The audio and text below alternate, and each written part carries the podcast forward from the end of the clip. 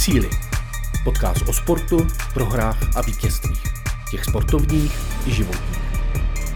V Cíli vítáme osobnosti, které nás motivují a inspirují. Nikdy neprohráváme. Buď vítězíme, nebo se učíme. V dnešním vzpomínkovém díle si připomínáme kopřínského olympionika Emila Zátopka. Jeho fenomenální a legendární výkon nebyl dodnes překonán. Na olympiádě v Helsinkách v roce 1952 získal tři zlaté medaile na atletických vytrvalostních tratích 5 km, 10 km a maratonu. V té době byl držitelem zlaté a stříbrné olympijské medaile z Londýna z roku 1948. Do dnešní doby bylo o něm napsáno a natočeno mnoho. My jsme měli jedinečnou příležitost si o Emilovi povyprávět s jeho nejbližšími, s praneteří Jindřiškou Váchalovou a neteří Libuškou Pavlíčkovou. Tímto jim velmi děkujeme za jejich čas a ochotu sdílet své vzpomínky. A nyní se již můžete zaposlouchat do prvního rozhovoru s Jindřiškou Váchalovou. Tyto vzpomínky jsme natáčeli začátkem listopadu na Pražských Vinohradech.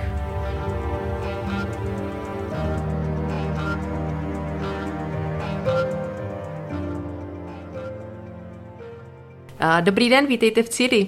Dnešní pozvání přijala praneteř Jindřiška Váchalová a je to praneteř Emila Zátopka. Dobrý den, paní Jindřiško. Dobrý den všem, moc mě těší. A natáčíme u vás v Praze na Vinohradech. A máte to tady nádherné a děkujeme, že jsme za váma mohli přijet. Já taky děkuji, že jste přijeli. Emila Zátopka nemusím dlouze představovat. A byl to československý atlet, čtyřnásobný olympijský vítěz ve vytrvalostním běhu, manžel oštěpařky a olympijské vítězky Dany Zátopkové. A jak už jsme zmínili, vy jste říkala, že, to, že vy jste jeho praneteř. Tak prosím, vysvětlete nám vaší rodinu, nebo z jaké strany, od koho pocházíte. Moje babička byla Marie Zátopková, provdala se za Josefa Michálka, takže byla Michálková. Moje maminka, která se jim narodila, Eva Michálková, vlastně vyrostla v tom domečku, kde se narodil Emil, a strávila prostě spoustu času jak s, s některými těmi e, sourozenci tam, tak, tak vlastně i s, především vlastně s, s rodičem, protože to byla stařenka se stařečkem, e, bydleli v, v, v, té vedlejš, v těch vedlejších dvou místnostech. Moje babička Marie dochovala vlastně e, rodiče mm-hmm. těch, těch osmi dětí a proto zůstala vlastně v tom domečku bydlet, protože byla jedna ze dvou dcer a mm-hmm. tak to nějak tak na ní prostě spadlo. My víme, že Emil pocházel z, z celkem osmi dětí. My se teď konzultovali, než jsme začali natáčet, v jakém pořadí se narodili, takže mm-hmm. našli jsme první byla Ludmila, a potom byl Josífek, který eh, bohužel nešťastnou náhodou v deseti letech umřel, když eh, spadl na ledě. Poté byla vaše babička Marie. Mm-hmm. A poté Jaroš, František, Bohumil, sedmý byl Emil a posledním osmým dítětem dva roky po Emilovi se narodil Jirka. Ano. A vy jste vlastně říkala, že ta babička Marie potom celý život žila v tom rodném domě. Ano. A ten rodný dům jsem si našla, že byl postaven 1922 a postavil ho tatínek Emila, ano. Těsně před, nebo těsně v tom roce před narozením, než se narodil v tom roce 1922 Emil Zátopek. Je to ano, tak? Emil Zátopek se narodil přímo tady v tomhle domě. Babička říkala i dokonce v kterým rohu. Mm-hmm. A, a vy jste říkala, že v současnosti uh, vy jste dědička tohoto domu, ano, ano, ano. bydlíte v Praze. Jak často se dostanete do Kopřivnice, do domečku? Dostanu se do domečku několikrát ročně, ne, ne, ne možná víc než pětkrát ročně. No, mm-hmm. V domečku bydlí teď moje kamarádka, stará se, stará se tam o všechno. Eh, už moji rodiče začali ten, ten domeček rekonstruovat a mm, tak prostě nějak se nám to tam podařilo udržet, aby to tam bylo hezčí, když mě mrzí, že se tam, že tam, že tam zbourali ty, ty, ty chlívky a, mm-hmm. a ty kurníky, které tam byly prostě na dvoře eh, a místo toho stojí garáž taková necitlivě udělaná, ale, ale mm, asi se nedá všechno zachránit.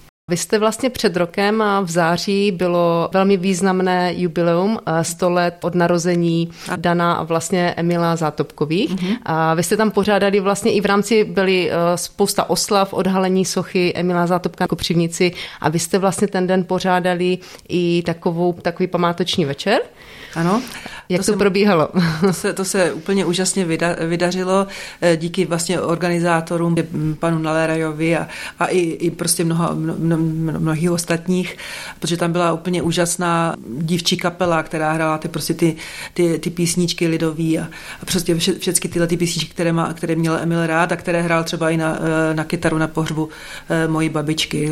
Emil byl opravdu neuvěřitelně zvláštní a výjimečný člověk v tom svém přátelství, v tom, v tom humoru a v, tom, v, tom, v té snaze, aby si kolem něho lidé cítili dobře. Byť třeba on možná se nikdy dobře necítil, ale snažil se o to, aby prostě všichni, všichni okolo byli spokojení. Takže tenkrát řekl, Máňa by, by nebyla ráda, kdyby prostě jsme tady smutnili, eh, jo, prostě ta bude radši, když budeme, když budeme veselí a, a eh, i, na tom, i, i ten pohřeb ne, nebyl vůbec smutný, ale, ale vzpomínalo se a ukazovaly se fotky a hrálo se na kytaru. Mm. Ta atmosféra byla úplně jiná. Tenkrát moje maminka tam u toho taky byla mm. a bylo to, bylo to pěkný. Ale vraťme se teda ještě k tomu výročí. Mně se, mně se tam strašně moc líbila celá ta atmosféra, protože tam přišli lidé, kteří eh, opravdu o toho Emila jako mm, se hodně zajímali a, a byli tam i lidé, které já jsem vůbec neznala, kteří mi prostě vyprávěli, že se s ním setkali. Ta, ta dívčí kapela byla skvělá, eh, i dobré jídlo tam bylo, dokonce se tam, dokonce se tam na té garáži, o kterou, o kterou jsem zmiňovala před chvílí, že není mhm. vůbec hezká, tak na ní jsme namalovali bar Uťopka mm-hmm. a čepovalo se tam pivo, dělala, vařila se tam káva, byly tam řízky prostě a, a jenom nám to trošičku zkazilo počasí večer při promítání mm-hmm. toho večerního filmu, eh, že teda na poslední třetinu trošku poprchlo, ale bylo tam pěkně. Tak to dobře, že jste si to užili. A my jsme se bavili i vlastně před natáčením o filmu, že eh, se vám velmi líbil. Akorát vlastně tam bylo taková jedna z týče těch... Um, té rodiny. Té, té rodiny. Takové jakoby kontroverzní téma. Ano, ano. Já, já mě, mě, moji sestru i prostě i, i, i děti, eh, i, i, teda, i ty eh, dcery Jiřího zátopka strašně moc zraňuje, jak je tam Emil vykreslený, že, že nechtěl děti, jako, protože my, my všichni víme, že to tak nebylo. Mm-hmm. Emil po dětech neuvěřitelně toužil a, a když, když prostě se ukázalo, že, že Dana děti mít nemůže, tak se snažili utěšit, byť jeho to velice bolelo, že ty děti neměli. To, že jí říkal, svět nevymře, když my děti nebudeme mít, to neznamenalo, že je nechtěl, ale to, to bylo právě to, že se snažil prostě tu bolest v sobě i v ní eh, trochu zmírnit. Je pravda, že um, předtím prostě se snažili mít nějakou, jako kdyby tu sportovní kariéru, že jo, a, a sportovní kariéra se, se, se, se s těhotenstvím moc ne, neslučuje takže uh, nějakou dobu to nešlo a pak nějakou dobu to, to prostě nebylo a potom to teda nešlo, mm-hmm. ale Eh, Emil po dětech nesmírně toužil. A je to i důkaz toho, že tady máme ten domeček, který mm-hmm. prostě eh, Emil dal mojí mamince a, a opravdu si s dětmi vždycky hrál. I s, I s mými dětmi, když prostě jsme tam třeba přišli na, na návštěvu, tak o ně měl zájem. Nebylo to takový, jako že by je nechtěl. Mm-hmm. No, tak tohle je takový téma, které bych chtěla, aby všichni věděli, že to bylo jinak. Je super, jsme rádi, že jste, že jste to řík, řekla a že toto zaznělo. A vy jste tady úplně nachystaná na nás, krásně to tady máme všechno připraveno od fotografií, Eh, přes sešitu, které psal Emil, takže eh, můžeme, jestli můžeme potom poskytnout nějaké fotky eh, Určitě, třeba z natáčení. Mm-hmm. Tak máme tady i rodiče, to Aneška Rozena Pavlíčková a tatínek František Zátopek. Oba pochází z Valašska, potom se vlastně přestěhovali do Kopřivnice, hádám, že za prací. Já nevím, tady prostě se píše, že pořád tam jsou takové jako v místek, místek se tam píše, jako v těch, v těchto těch, jo, jak, jak tady prostě jsou ten, ta stolařina. Já myslím, mm-hmm. že on, on mhm. jako v místku dost prostě zátopek, stolař, kopřivnice je tady napsáno.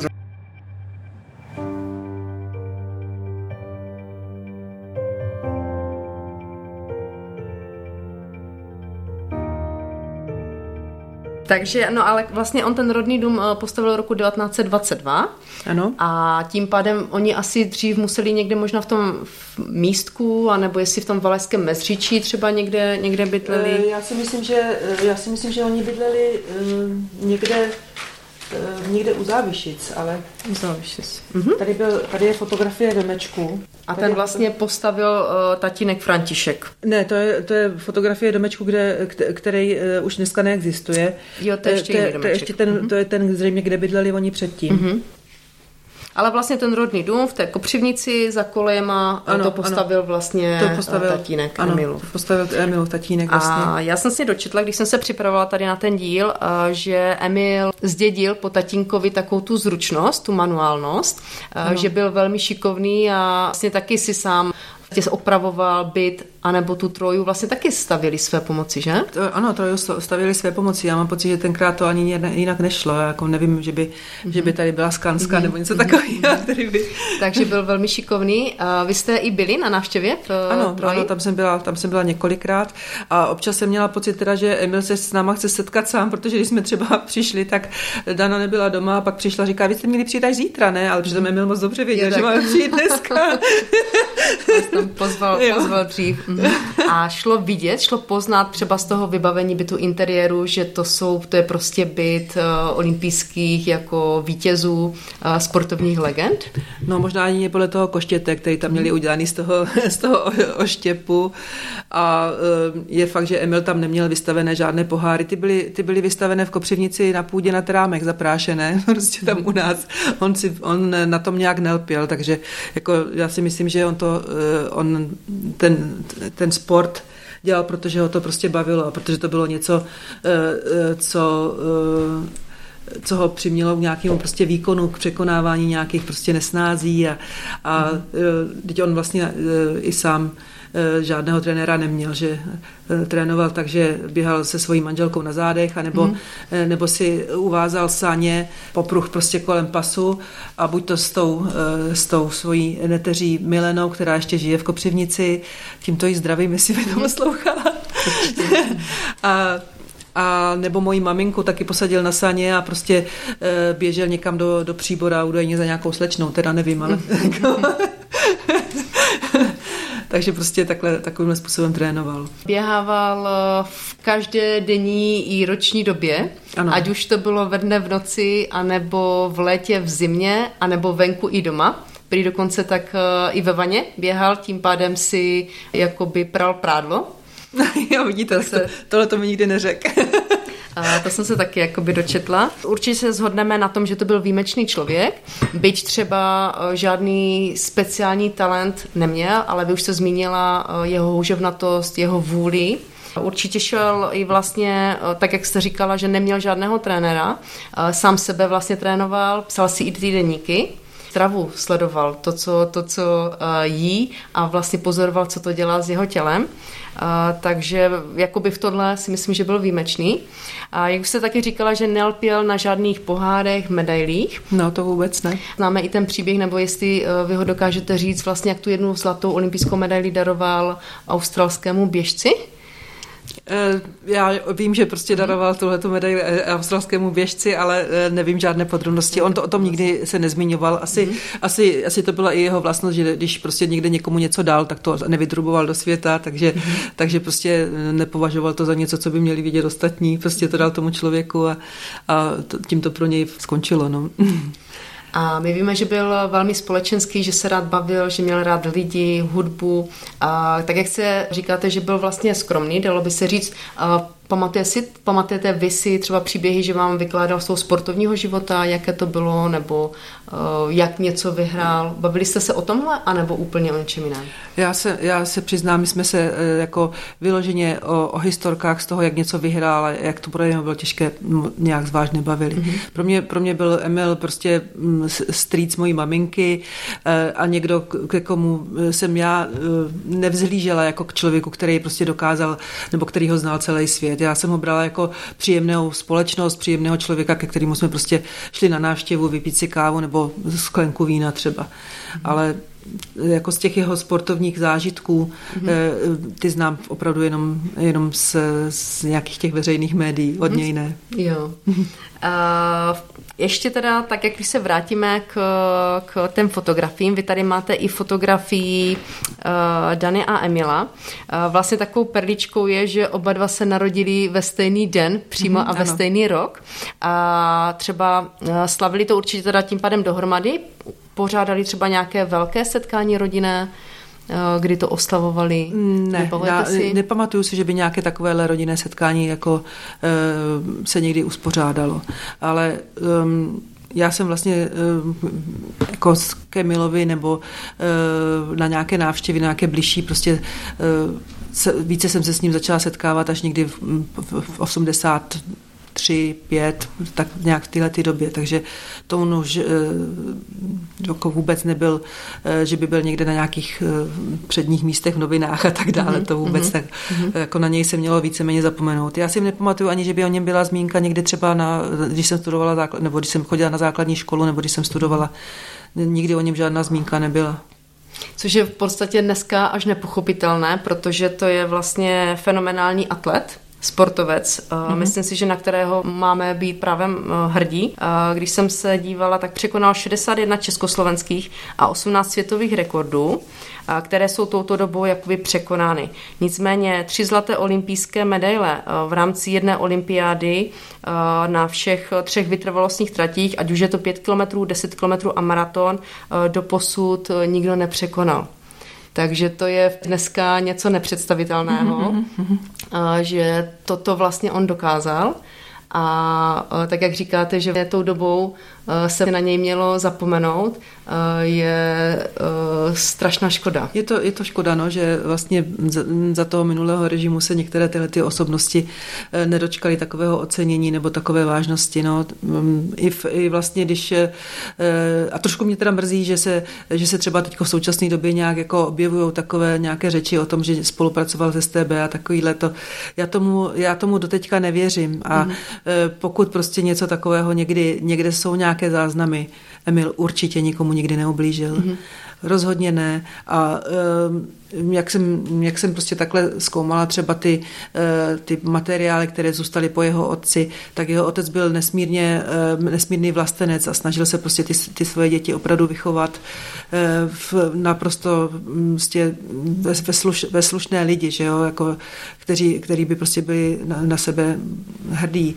A, a on, aby se prostě teda mohl, mohl taky prostě podívat do očí ostatním lidem, že, že prostě vychoval prostě krásnou rodinu já nevím, o tom svědčí to, že třeba ten jeden jejich, jeden bratr Emila, mm-hmm. že jo, neunesl to, že způsobil e, nějakou škodu, mm-hmm. že prostě někde narazil do nějakého povozu a tam zemřel kůň a on prostě to nedokázal e, vstřebat e, nebo to hodit za hlavu a kvůli takové věci spáchal sebevraždu. Já si myslím, že dneska e, se to nedovedu, si to nikdo mm-hmm. představit, že by někdo e, kvůli hambě, mm-hmm. e, že, že zabil koně nešťastnou mm-hmm. náhodou, Eh, že by prostě odešel ze života. Mm-hmm. No a eh, i třeba tady máme i ty, ty, ty sešity jeho otce, že jak jsou krásně kracopisně prostě napsané, jak si na všem zá, dával záležet. Tady je dokonce jeden takový eh, dopis, který psal svému bývalému zákazníkovi. Já nevím, jestli ho mám přečíst. Můžete určitě. Jo, tady prostě číst jako, jako ukázku toho, jaký ten otec vlastně byl. Jo? E, psal e, svému e, zákazníkovi, který se už delší dobu jako neozval, neudělal ní žádnou zakázku. A byl to nějaký stavitel, pan Josef Chytil. Takže píše, píše mu vaše blahorodí. Již od dávné doby pohřešuji s politováním vašich vzácných objednávek, jejichž vyřizování jsem vždy věnoval všechnu péči. Dovoluji si tedy připomenout ti, že by mi velmi lichotilo, kdybyste mě opět poctil svojí důvěrou. Vynastažil bych se zasloužit si jí jak pečlivým provedením každé zakázky, tak mírnými cenami. Doporučuji svůj návrh dobře míněný vaší blahosklonné úvaze, očekávám brzké vaší odpovědi a podepisuji se s dokonalou úctou František Zátopek. Nádherné. Takže takže v tomhletom, v tomhletom smyslu vlastně vychovával vlastně svých osm dětí, eh, aby, aby opravdu chovali úctu jeden druhému. S maminkou si, teda se svojí manželkou si samozřejmě vykali, mm-hmm. že jo, eh, celou, celý ten život. A i děti vykali jim. Já jsem se teda dočetla v knížce pana Kosatíka Emil Běžec, že ten tatínek eh, syny nebo ty děti trestal, když se mu něco nelíbilo a víceméně, že ten Emil, protože tím, jak běhal, jak sportoval, a, tak on to bral jakoby za hálku, že nepracoval rukama, nebylo to asi úplně dle jeho představ, tak ho jakoby o to víc trestal. Tady je možná vidět, že opravdu v té době to běhání, jako by ti rodiče ne, neviděli v tom nějaký smysl, nebo že by se tím dokázal uživit, že spíš asi si přáli, ať se vyučí a bude pracovat tak jako vlastně ostatní rukama, že? Ano, ne, jako to, to byla taková věta celé té rodiny, i, i, i vlastně mojí babičky a, a dědečka, když prostě člověk ne, dělal něco, co, ne, v čem ne, oni nespatřovali smysl, tak říkal marníš čas. Takže tohle to určitě Emil marníš čas slyšel od svého mm-hmm. otce asi víckrát. No. A je fakt, že e, máme tady i spousta dopisů, kde teda Emil e, píše svým rodičům, že se moc omlouvá, že jim to nevyšlo prostě s Danou se u nich zastavit a že se budou snažit snažit přijet co nejdříve, ale následoval zase další dopis, že prostě nemu, že, to, že to zase časově nevyšlo, ale eh, já si myslím, že to je pochopitelné, protože on, mm, i když teda přestal běhat, tak eh, byl zvaný na všechny možné mm. různé akce a tak dále, takže prostě jezdil po celém světě a e, bral to, jako já si myslím teda, že to bral tak, jako že to je e, takový nějaký dluh těm svým fanouškům a těm, těm lidem, kteří prostě chtějí slyšet o tom, e, jak e, se on dostal k tomu, že, e, že tak rychle běhal a že prostě dosáhl takovýhle úspěchu. Takže myslím si, že to prostě bral jako jednu povinnost, prostě bych měl být, měl bych mm-hmm. se mhm. podívat za rodiči, ale na druhou stranu mám tady tolik, tolik vlastně dalších povinností, které chci taky splnit. Mm-hmm. On vlastně za vítězství eh, na těch závodech nikdy nic zvláštního asi nedostal. Tenkrát eh, v podstatě oni nebyli profesionální sportovci. Dělalo mu radost to, že tu radost vlastně činí šťastným ty své diváky, vlastně ty fanoušky. Ano, ano, určitě. Eh, že tím, co dokázal, tak vlastně to byl i ten pohon, co ho vlastně na tom lákalo a bavilo. Mm-hmm. No, když nemůžeš, tak přidej, že jo, to, to bylo prostě jeho, jeho takové moto, no.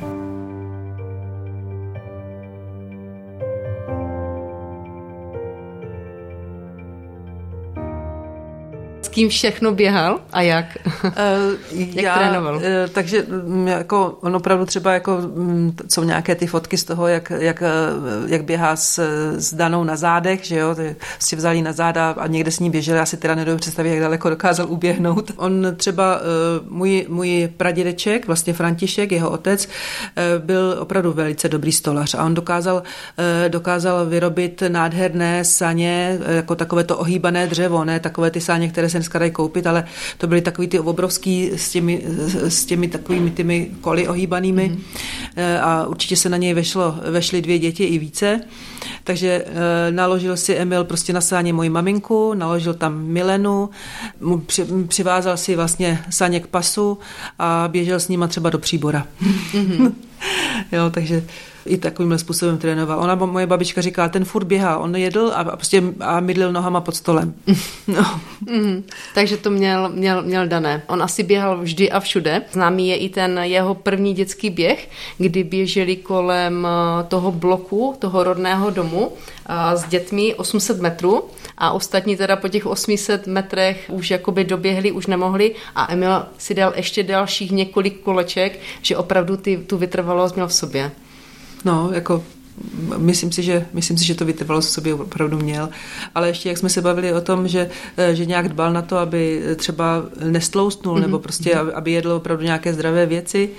Eh, vím, že jsme, eh, že jsme, když jsme třeba byli u Dany a Emila v té troji, tak oni říkali, no my máme polívku jako oběd, a to druhé jídlo si potom dáme nějak večeru mm-hmm. a mhm. vlastně mm-hmm. nepotřebujeme prostě eh, se nadspat na oběd, aby jsme prostě měli plné břicha.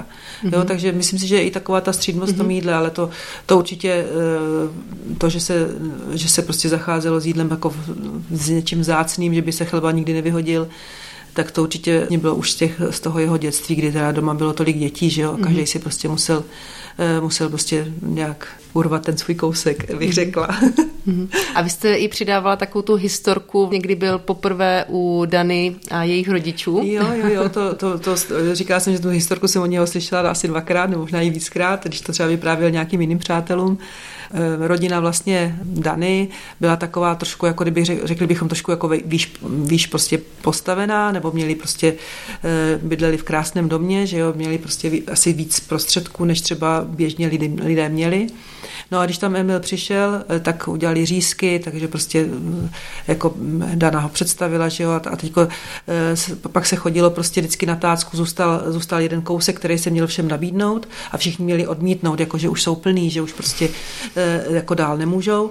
No a s tím jedním řízkem se takhle oběhlo to kolečko, když, když teda tady přišel k, k Emilovi, říkal, dáte si, dáte si, tak, tak on řekl, no jasně, že si dám a napíchnul to na viličku a snědl to a všichni se zhrozili, protože, dan, protože vlastně ten, tam byl ten žinírštik, eh, Emil vždycky říkal, ten se asi dával kočce nebo komu, jo, a vlastně a já jsem sežral ten žinírštik, tak to bylo obrovský fopa, no a tahlo se to se mnou celou dobu, takhle to nějak vždycky říkal. Mm. Je pravda, že dobře vařil? Do, vy Vidíte? pamatujete si, že, že, by, že by vám uvařil? E, to, si, to si nepamatuju, že by byl, on mhm. vyloženě uvařil, ale vždycky tam bylo něco přichystáno, ale že bychom třeba měli nějaký guláš s pěti knedlíkama, to si mhm. nepamatuju, to ne, ale vždycky prostě, vždycky měl dobré víno, vždycky měl dobré nějaké chlebíčky, vždycky měl dobrý nějaký sír, jo, a, a prostě mm, na oběd jsem s ním snad nikdy nikam nešla. ale uh, myslím si, že, že, že vařil rád, protože mm-hmm. myslím, že o tom byly nějaké historky, jsem slyšela, ale z vlastních zkušeností takovou zkušenost nemám. No. Mm-hmm. A když už se bavíme vlastně, že on uh, pocházel z Kopřivnice, ve 14 letech uh, šel vlastně poprvé do světa, začal studovat ve Zlíně mm-hmm. a myslím si, že tím díky tomu dospěl i jakoby velmi rychle protože musel by začal být samostatný více, vlastně chtěl dokázat rodičům, že to dokáže a tam vlastně i v tom Zlíně začal poprvé běhat že ten talent tam v sobě objevil.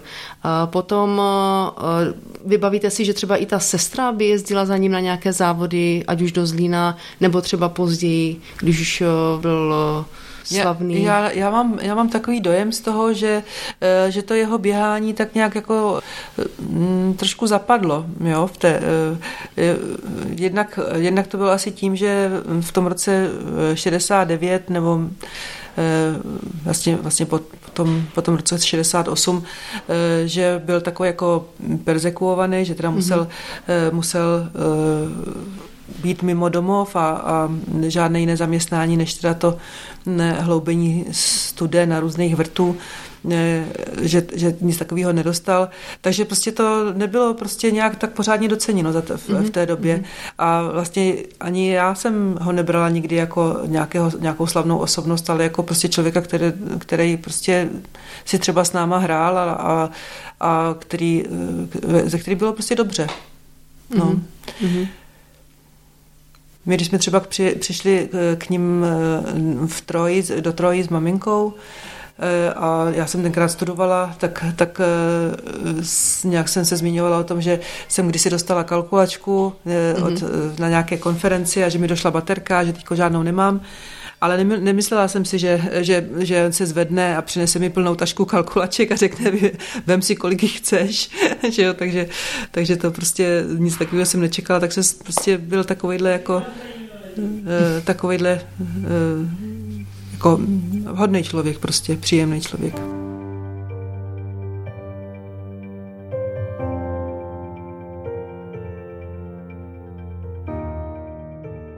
Vím, že je to citlivá otázka, ale chtěla bych se zeptat, eh, jak Emil právě bral tu dobu, eh, kdy vlastně byl, byl persekován, vrtal studny, nemohl najít eh, nebo nezaměstnali ho nikde jinde. Dle mého názoru ho to třeba mohlo jakoby zlomit na tom duchu, že byl třeba zklamán tou společností. Eh, já si myslím, že vzhledem k tomu, že on nikdy eh, neběhal proto, aby měl nějaké společenské ocenění, eh, takže ho určitě nezlomilo to, že musí někde vrtat studny. On, on, on byl naprosto pracovitý člověk, já si myslím, že jediné, co um, možná přišel o nějaké ideály, že, si mysl, že, že, že třeba mm, když eh, se postavil eh, v roce 68 na náměstí a tam měl, měl v ruce plagát čest všem, kdo nezradili, nebo nevím, jestli to říkám správně, ten, ale ta fotografie existuje, k, takže prostě v té době asi, asi byl trošku zklamaný z toho, že třeba někteří lidé se od něho odvrátili, protože měli strach, aby nebyli staženi jako kdyby s ním k nějakému tomu, eh, nějaké té persekuci, nebo aby nepřišli o zaměstnání. Ale já tady mám třeba takový krásný, eh, krásný dopis, který psal mojí babičce, svojí sestře. Jestli, jestli, může, jestli by vám nevadí, tak abych, ho, abych ho zkusila přečíst. Takže je psaný v dubnu, 15. dubna 71. Milá Máňo, srdečně vás oba zdravím a přeji hodně jarní pohody. Děkuji za tvůj milý pozdrav a těším, těším se, že e, opravdu přijdete, přijedete do Prahy. Teď už se dá prima bydlet v Troji, je to tam samý květ, e, pomalu to spěje k dokončení. Jen čas na to máme, času na to máme málo. Dana jezdí po závodech, e, schromážděních, soustředěních a schůzích a já se doma ukážu moc zřídka, a, a tak to podle toho vypadá. Moc se mi líbí ten, tvůj, ten můj cikánský život. Jezdíme od města k městu, vrtáme studny, všelijaké zemní sondy a kolem je pěkná příroda a sluníčko. Svítí v zimě i v létě. I v tom Jáchymově to bylo hezké. 500 metrů pod zemí, práce za stížených podmínek, ale užili jsme si to. Teď vrtáme v, Hor- v Horažďovicích u Dobříše a v květnu pojedeme do Karlových varů. Dana je e, z toho smutná, ale co může říkat, když taky je pořád pryč. A jak vy se máte? E, zahrada vám taky jistě kvete, je, to, e, je pořád co dělat a na odpočívání není ani pomyšlení. Ale je to pěkné. Tak jak to mývala maminka vyšité na jedné kuchařce. V práci a vědění je naše spasení. Tak se mějte moc hezky, a e, spočítejte si taky, kdybyste mohli přijet a buďte tak hodní a napište nám to. Budeme doma na vás čekat. Eh, schováme vám někam klíče a pak vám napíšeme, kde budete mít, abyste, kde je budete mít, abyste je mohli u nás bydlet. Doufám, že to všechno dobře vyjde a těšíme se na shledanou. Vaši Emil a Dana. Podepsal vlastně Danu, i když, i když Dana s ním nebyla, mm-hmm. protože on měl opravdu k Daně velice dobrý vztah. On by nikdy nechtěl, aby se o Daně řeklo něco, něco špatného, i když samozřejmě v, v každém vztahu něco, mm-hmm. něco je. Jako, takže, takže tak. Krásné. A mm, k té persekuci, e, já si myslím, že on prostě mm, opravdu mm, nikomu nikdy neublížil. A e, když e, byly někde nějaké takové zprávy o tom, že spolupracoval s STB, nevím, jak to, jak, to tenkrát, jak to tenkrát bylo, ale nedovedu si představit a jsem si naprosto stoprocentně jistá, že nikdy žádný člověk neměl žádnou újmu z jeho strany. Eh, a pokud prostě eh, na něho někde on někdo tlačil, tak eh, je to třeba možný, že se i obával o to, aby to nemělo nějaký špatný vliv na Danu, nebo protože její, její původ vlastně, který nebyl dělnický, byl ten v oku i těm, kteří schvalovali jejich svatbu. Myslím, že jsme někde, někde jsem se dočetla, že, to, že musel o to, aby si ji mohl vzít požádat. Ale ne rodiče Dany, ale s nějakou státní instituci. Mm-hmm. Jako myslím si, že nikdo z nás vlastně si nedokáže představit, jak složitá to tenkrát doba, ať už když byl vlastně uh, mladý, tak uh, nacisté, potom komunisté a v podstatě to, co on prožil a chtěl vlastně běhat, uh, dělat, uh, dělat to, co ho naplňovalo a vlastně skvěle běhal, chtěl běhat, trénovat, dělat lidem radost, že uh, to měl nesmírně těžké této době? Určitě, to měl nesmírně těžké a já musím říct, že vlastní zkušenosti, že když já jsem třeba chodila na základní školu a neustále nám do, do hlavy hustili, jak nás chce Západ prostě zlikvidovat, tak já jsem, já si pamatuju, že jsem psala někdy v sedmé třídě slohovou práci, kde jsem psala, že prostě se postavíme tomu Reganovi a že prostě opravdu každý přineseme svoje zrnko písko, které vytvoří obrovskou hradbu. Prostě e, ty lidé jsou zmanipulovaní a jestliže prostě on někde vyjádřil nějaké schválení třeba eh, k, k soudu s Miladou Horákovou. Určitě ne, ne, nevyjádřil schválení k tomu, aby ji zabili. Mm-hmm. Jo, eh, prostě, mm, když mu někdo neustále říkal, že ona chtěla eh, rozbourat nějaký nějaký ten systém těch, těch prostě to, těch nádherných zítřků, prostě, kde všichni budou mít všechno, tak je velice snadné k tomu podlehnout. Mm-hmm. A potom taky ještě existuje druhá stránka, nějaký strach, že jo. A já nevím, kde, kdo prostě může říct, já jsem hrdina, já bych jednal takhle. Já si myslím, že těch lidí je hrozně málo. Mm. A jsou lidé, kteří jdou hlavou proti zdi a prostě budou prosazovat prostě to, co myslí, že je správné. A to na, na, na obou stranách toho tábora. Někdo prostě prosazuje pálení čarodějnic a myslí si, že dělá dobře a někdo zase obhajuje a taky si myslí, že dělá dobře. Mm. Jako já bych chtěla, kdyby prostě eh, tady ta skvrna, která na Emilovi nějakým způsobem ulpěla, ale až, až po revoluci, až prakticky deset let po jeho smrti, eh, kdyby prostě eh, to mm, bylo nějakým způsobem na to pohlíženo jinak. A já v podstatě doteďka nevěřím, že něco, něco prostě vůbec je, že je někde nějaká anticharta podepsaná od něj. Já tomu prostě nevěřím. Mm-hmm. Jak ho znám, prostě tak byl úžasný člověk. Je skvělé, že to říkáte, že toto mohlo vlastně dneska zaznít. A v podstatě věřím, že mluvíte za celou vaši rodinu. A tak vlastně vy jste ho poznali, tak vy jste ho znali. A díky, že to říkáte. Protože to byl fenomenální sportovec a určitě si zaslouží, aby se k tomu něco vlastně více řeklo. Já myslím, že byl opravdu skvělý sportovec, ale ještě lepší byl člověk. Prostě byl to, byl to pohodář, který nemyslel na sebe ale na ostatní.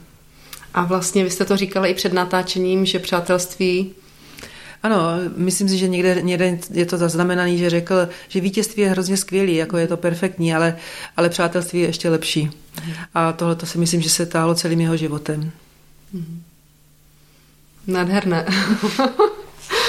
Uh, tak máme tady spoustu ještě materiálu, nevím, co ještě uh, jste, uh, byste ráda chtěla vlastně nám říct, ukázat. Určitě jsme schopni to vyfotit a přidat k podcastu.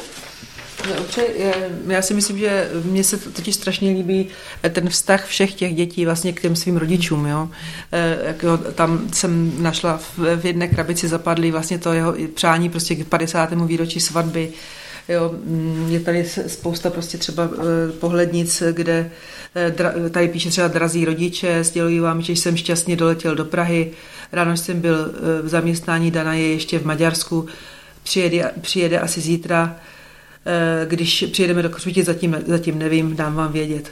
To, takovýhle pohlednic, kde píše Emil, že, že by chtěl přijet, ale že zatím neví, je spousta, ale určitě to nebylo proto, že by mm-hmm. za rodičema nechtěl přijít, spíš ho to hodně trápilo, že prostě byl dost vytížený. Mm-hmm.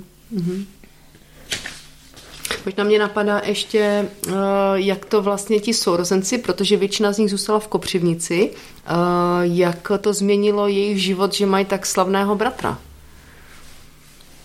No, eh, já si myslím, že v době, kdy ten bratr byl eh, vlastně slavný, tak ten internet neexistoval. Uh-huh. Kdo neměl televizi, tak to nevěděl. Uh-huh. A věděli to jenom ty, kteří se opravdu tomu sportu věnovali. A věděli to možná spíš ve světě, než tady u nás. Uh-huh. A jak to, jak to poznamenalo jeho sourozence? Moji, moji babičku vůbec. Mm-hmm. Moje babička ho brala jako prostě bráchu, jako každého jiného bráchu, i kdyby neuběhnula ani míly, tak, tak ho brala mm-hmm. úplně stejně. Mm-hmm. A říkala jste vlastně, že ti, ty děti se měly rády, což eh, je vlastně krásné. Jo, já si myslím, že, se, že, že opravdu spolu měli dobrý vztahy. A já mám do, doteďka velice dobré eh, vztahy s, vlastně s, eh, s tetou Milenou, což je teda um, dcera Bohuše. Mm-hmm a moje maminka vlastně byla, byli, oni, byli sest, oni byli sestřenky, eh, tak eh, myslím si, že spolu měli velice krásný vztah. Já se vždycky snažím, když jsem v Kopřivnici, za, za nima taky zajít. Mm-hmm. Dneska máme nové centrum v Kopřivnici, už jste byla vlastně, nebo te, teď nový? Ne, ale, byla ta, ale mm-hmm. byli tam minulý týden moji přátelé, mm-hmm. tak, mi, tak mi volali a ptali se pořád na, na, na vše, na, i na Hanzelku se ptali, který je taky příbuzný, že jo, vlastně mm-hmm. taky od, Eh, od, od Emila. Mm-hmm. Jo, a eh, říkali, jak je to tam krásné. No. Těším se, tam, že se tam zajedu podívat. A máte už nějaký termín, kdy, kdy dojedete do Kopřinice? Eh, prosinec. Mm-hmm. Bezvadné, tak budeme se na vás těšit v Kopřivnici. Děkuji Věřím, moc. že tento díl v podstatě bude tou dobou už vydaný a že se třeba potkáme v mhm. rodném domě. No to by bylo krásné. Mm-hmm. Bych vám ráda ukázala, jak to tam je, je všecko opravené teďko. Perfektní. Děkuji moc. Děkujeme moc, že jsme mohli natáčet tady u vás, eh, že jste přijala naše pozvání a Já že jsme natáčení uskutečnili. Já vám velice děkuji. Mějte se moc hezky. Děkujeme. Naschranou. Naschranou.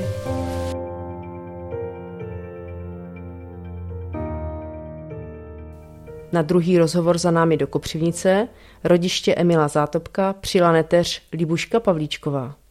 Přejeme vám příjemný poslech jejich vzpomínek na strýce. Vítejte v cíli. Dobrý den. Máme tady vzácného hosta a je to neteř Emila Zátopka, je dcerou nejmladšího bratra Jiřího, paní Libuška Pavlíčková. Dobrý den. Dobrý den. Děkujeme moc, že jste přišla. Velmi si toho vážíme. My už jsme natáčeli v Praze s praneteří Jindřiškou. Dnes máme tady Libušku, další zástupkyní rodu Zátopku. Něco už teda bylo řečeno, my bychom rádi tyto rozhovory ještě doplnili o vaše vzpomínky, o to, jak vy si Emila pamatujete, případně to, co říkal váš tatínek Jiří o svém bratrovi. Eh, my už jsme si tady před natáčením vykládali. Možná, kdybychom eh, doplnili, jak to bylo za mlada eh, Emila Zátopka, když vychodil vlastně v dnešní době názvosloví základní školu. A vy jste říkala, že se hlásil do Příbora na gymnázium.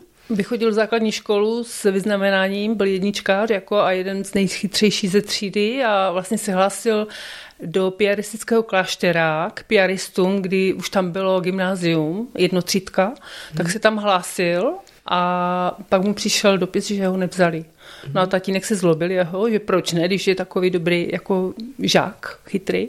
No oni mu napsali, že nemá hudební sluch, takže ho nevzali eh, pro hudební sluch, že ho nemá prostě a tak eh, se naštval Emil a říkal rodičům, že jede do Zlína, že se přihlásil eh, do Baťové továrny, že se tam vyučí a že už ho moc neuvidí jako přednici.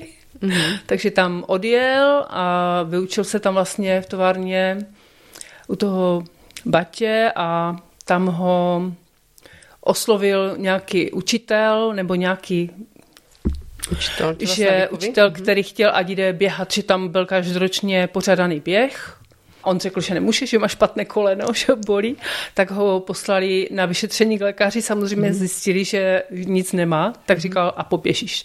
No takže říkal, když už bě, poběžím, mm. tak ať už to stojí za to a byl vlastně v tom závodu druhý.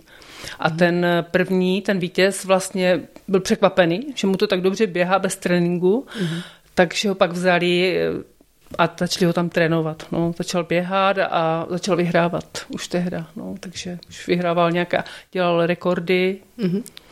a vlastně se pak přihlásil eh, do armády. Mm-hmm. A tam byl jako, tam měl dobré podmínky k tomu trénování, že vlastně trénoval i v zimě, že běhal po těch chodbách, které byly dlouhé, 800 metrů vlastně a tam běhal, když to ti ostatní sportovci v zimě, když byl sníh, tak nemohli, že, sportovat, takže to byla mm. jeho výhoda, kdyby, no. Takže tam a takhle se dostali jako k, vlastně do světa, no, na ty závody v Evrop, Evropě a potom i na ty další. No. Takže. A my jsme se ještě tady vzpomínali první vlastně běhání, které probíhalo na ulici tady v Kopřivnici. Jako jak byl dítě. Mm-hmm. No, jak byli malí kluci tam na ulici, co bydleli v těch domcích, tak uh, si sami pořádali nějaké závody a vždycky, že to startovali, bylo jich, já nevím, třeba 20 a Někteří uběhli tři ty kola, někteří čtyři a on prostě běhal a 20 a 30 a oni už volali, pojď prosím tě, chceme hrát karty, chybí nám jeden. Mm. A on říkal, až prostě bude unavený, takže skončí. A běhl třeba i těch kol 45, jo. Mm. Takže už v té době ho to bavilo. Jako, měl v sobě no, tu vášeň. Měl, měl, měl, no. A vlastně vy jste i zmínila, že ta jeho maminka ho posílala do obchodu. Že běhal do obchodu, no, na nákupy a běhal. Pořád běhal, všude běhal, no. Jaké vy máte vlastně vzpomínky na strejdu, když on už v té době už běhal, už byl známý? Jak často jezdil třeba do Kopřivnice nebo vydali jste se? Jezdíval vlastně k rodičům, kteří bydleli v tom rodném domku a tam se scházela celá rodina, já si to pamatuju, jsem měla rok, dva, takže, ale pamatuju si, že tam byl ozembouch a že se tam prostě zpívalo a do toho se tím ozembouchem, že vlastně do rytmu a tak já si pamatuju hlavně, že my jsme byli malinci a že jsme vždycky od babičky dostali čokoládu rumbu. Mm. a potom, jak jsme byli trošku větší, tak Emil jezdil i k nám, protože tatínek, že my jsme byli čtyři děti mm.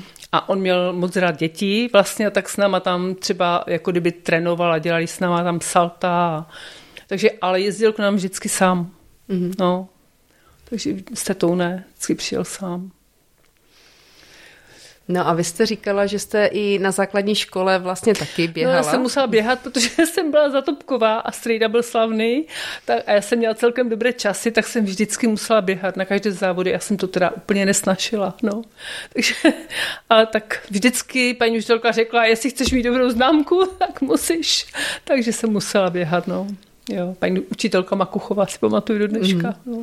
A vy jste říkala, že máte vlastně sestru, dvojče Milušku. Já jsem z dvojčat, ano. Mm. A ta to měla, ta neměla takové nadání na sport? E, neměla ty časy, ona byla trošku mm. taková menší a taková trošku více při těle. Měla ráda jídlo, je moc mm. ne. A takže, ale chodili jsme obě dvě do gymnastiky. Jo, mm. obě dvě, no, na všech neřadích a jezdili jsme na závody. A myslím si, že i váš tatínek Jiří taky chodil do gymnastiky, nebo ten, tenkrát oni chodili uh, do tělovýchovné jednoty. On chodil do tělovýchovné jednoty, ano, ano, tak, no, takže, takže taky chodil vlastně, taky rád cvičil, mm, jo, určitě. To cvičení. Taky vím, že jak byl mladý, jo, takže dělali různé salta, přemety, jo, venku a i a v přírodě, takže... A zmínili jsme také, eh, že v té době, jak Emil běhal, televize nebyla. Eh, Nebyla. Takže v Kopřivnici víceméně vaše dětství eh, vlastně lidé vás až tak moc neznali. Potom eh, jsme se také bavili o roku 1952, kdy byla ta slavná olympiáda v Helsinkách. Helsinkách, ano. A vůbec předtím, než tam vlastně Emil Zatopek odjel, tak byl takový dramatický odjezd tam měl nějaký problém jeho kamarád, který měl běžet, který měl jet do těch Helsinek taky a měl běžet taky ten závod a on, protože měl prostě, jak se říkalo, škraloup, mm-hmm. tak ho nechtěli pustit. A mm-hmm. on řekl, že bez něho nepojede, že nepoletí a oni mu řekli, že prostě uh, poletí za ním dalším letadlem a on řekl, dobře, vysedl z toho letadla, říkal, tak já poletím dalším letadlem s ním. No, mm-hmm. takže potom jako řekli, dobře, tak poletí taky, teda na ty závody, ale počkej, až se vrátíš, mm-hmm. jako, že si to vypije. A to byl vlastně ten běžec, se jmenoval Jungwirth a vlastně tato olympiáda byla pro Emila velmi úspěšná, ano, velmi protože úspěšná. vlastně uh-huh. na mhm. ní měl tři zlaté medaile, zlaté medaile ve vytrvalostních eh, disciplínách. Ano. Takže... I ta eh, teta vlastně měla v tom oštěpu, že? V hodu oštěpem taky měla rekord a tu zlatou medaili taky dostala. No. Takže kdo ví, jak to potom bylo, jestli, jestli si to, jak, jak to nadále potom bylo. Nicméně... No, on, on měl vlastně ty, že měl ty tři závody a měl ty zlaté tři a říkal, že díky tomu, že ta prostě dostala tu energii, jak kdyby dobrou a že hodila tak on to rád vykládal jako. A teta si vždycky trošku durtila, že to tak nebylo. Jo. No. Než jsme dneska natáčeli, vy jste zmínila, že jste sledovala uh, dokument z České televize Pohádkový Peťa, ano. abyste si vlastně oprášila uh, tady tu vaši historii. Tatínek uh, váš tam uh, hodně mluvil ano, v ano. dokumentu. Uh, co vás ještě tak jakoby uh, teď napadá, že byste chtěla zmínit? No, v tom dokumentu Pohádkový Peťa vlastně teta uh, zmiňuje, že ona nemohla mít děti a že Emil je chtěl, ale že prostě se s tím smířil a že ji utěšoval. Mm-hmm. Když to v tom filmu, mhm. vlastně novém, tak uh, bylo řečeno, že on děti nechtěl. Mm-hmm.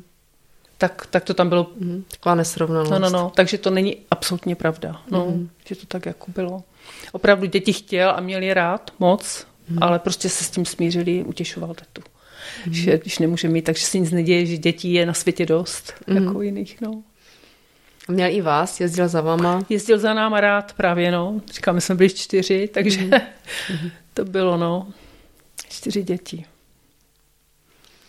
Eh, dále jsme si říkali, eh, jak měl vlastně tu slavnou kariéru sportovní, byl vele úspěšný sportovec, známý všude ve světě. Uh, I vlastně ten název toho dokumentu Pohádkový Peťa, jestli uh, ano, připomenete. Pohádkový Peťa vlastně vznikl ten název, že mu říkali uh, ve Finsku Zatupek, že Zatu je vlastně pohádka a Pek je Péťa. Tak vlastně díky tomu, že mu tak říkali Zatupek, oni neuměli vyslovit Zatopek, mm-hmm. tak prostě tak vznikl ten název toho dokumentu. No. Mm-hmm na který jste říkala, že je odkaz, že na čete. Mm-hmm, my vlastně tady pod náš podcast dáme odkaz, ať i naši posluchači si ho můžou eh, připomenout, podívat. Eh, určitě to, to stojí za to. Je, tam spoustu kamarádů jeho vlastně mluví, jo, jeho spolužáků i vlastně jak bydleli v tom Zlíně na té světnici, tam někde spolu, jo, že, takže jo, je to moc hezký dokument. No. Mm-hmm. A chtěla jsem i připomenout to, že v tom Finsku byl velmi oblíbený, že ho tam vlastně milovali, milovali no, no, vloženě. No. Ano. A, a v podstatě taková světoznámá osobnost a potom přišel rok 1968. 68, kdy on vystoupil na tom náměstí, jakože nesouhlasí s tím, co se stalo a měl tam jako kdyby kolem lidí plno, že? A všichni jako ho brali jako osobnost, že prostě je směřuje, no jenomže potom ho za to vyhodili z armády, odstavili ho, že musel někde dělat geologické průzkumy, někde v nějaké divočině. Mm. No, takže tam Nicméně vlastně, vy jste říkala, vlastně, že měl na výběr, dostal Měl na výběr, i... dělal v první, ho dali do laboratoře, protože byl dobrý chemik, ale jeho nebavilo tady tohle, jakože chtěl pracovat manuálně, fyzicky.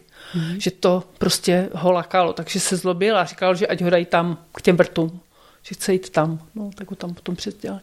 Akorát potom ve světě, že to byla ostuda, že vlastně naše vláda ho tam vlastně odstavila jak kdyby a potom vím ještě, že tady přijeli francouzi natáčet a že ho hledali, oni ho museli tam někde hledat, jo, a přivést, že vlastně to byla ostuda, mm-hmm. že olympionika, jo, takového, že ho tam někde zakopali jak kdyby do nějaké mm-hmm. samoty tam, do maringotky.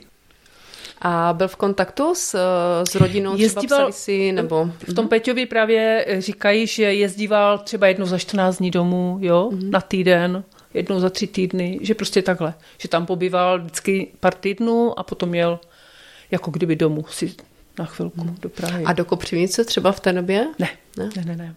Akorát si ještě já pamatuju, no tak to si samozřejmě, že pamatuju, to už jsem měla děti a i já, mm. že vlastně tam, v, tady v Kopřivnici je škola Emila Zlatopka po něm, mm.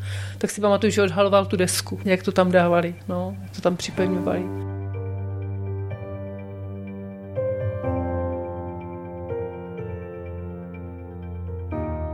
Tady dneska jste přišla a donesla se sebou krásný obraz. Mm-hmm. No, to je fotografie. Mm-hmm. Originální Zaramovaný. fotografie mm-hmm. vlastně s těma jeho kamarádama, s tím Šadem a Mimun a Gaston, že to byli jeho kamarádi a on tam běží vlastně a vyfotil je známý fotograf eh, Květoslav Kubala.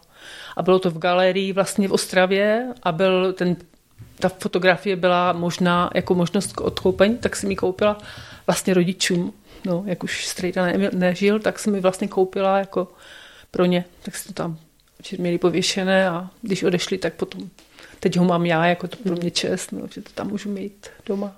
Je to nádherný, nádherná fotka. Je, no. Taková krásná připomínka. Mm-hmm, přesně. Mm-hmm. Uh, možná taková filozofická otázka k závěru. Uh, jaký by byl vlastně učitel Emil? Protože my jsme si říkali, že uh, chtěl stál o to uh, jít na to gymnázium, byť ho nevzali, i když měl vlastně skvělý sluch, nebo skvělý sluch, tvrdili, že skvělý ne. ne, ale, ale říkali, že, má, že nemá hudební sluch a měl. Ale přesto no. rád zpíval, hrál. Rád zpíval, hrál na kytaru, ano, ano.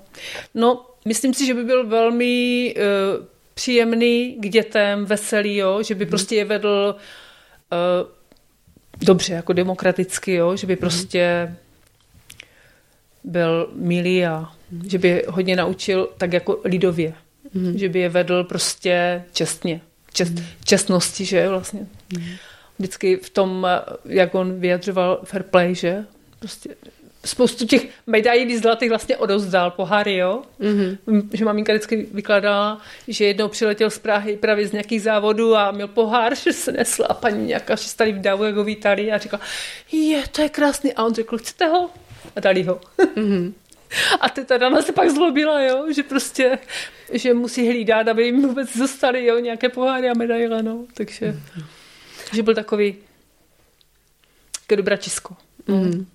A říkali jsme, že i vlastně si vedl tréninkové deníky, ano, ano. zapisoval si veškerou stravu. Tak, takže v podstatě zapisoval. i toto. Mm-hmm. Uh, veškerou určitě... stravu i videj. mm-hmm. Jo, takže opravdu šel na to tak vědecky aj. Mm-hmm. No. Mm-hmm. A vím, že vždycky uh, se o něm říkalo, že má strašný styl běhání, mm-hmm. ale jak to pustili vlastně zpomaleně v jednom dokumentu, tak uh, tam říkal, ten, podívejte se na tu nádheru, na tu práci těch nohou, že vlastně to měl promyšlené. No. A taky si pamatuju, že, říkala, že říkali když si s tetou Danou, že vlastně Sňu běhal na zádech. Ano. Po ano. lese, přes pikopy, jo, přes drny a všechno. A v tom dokumentu dokonce je, že když třeba se zastavil v tom lese na nějaký, že si dal oddych, když běhal, takže si normálně z březového stromu stáhl ty listy, až když to srnká, jak běhá, jo, tak co, mi to taky může něco dát, že? Tak Ano, mi to ano. pošvíkal, že se pak vrátil a říkal, že máš, máš zelenou pusu, čeho? No, takže vlastně si to listy sundal z té břízy a, a žvíkal to. No. že byl takový, že přemýšlel jako o tom hodně, no, že ho to bavilo, to běhání. Super. Děkujeme moc. Děkujeme, Libuško, že jste, si, že jste přišla a našim posluchačům připomněla vašeho uh, strejdu. Já děkuji za pozvání. Moc si toho vážíme. No, já děkuji za pozvání a hezky zbytek dne. Vám taky pozdravujte rodinu Děkuju. a mějte se hezky. Děkuju. Naschledanou. Vy taky nashledanou. V cíli. Podcast o sportu, prohrách a vítězstvích. Těch sportovních i životních. Cíli vítáme osobnosti, které nás motivují a inspirují. Nikdy neprohráváme.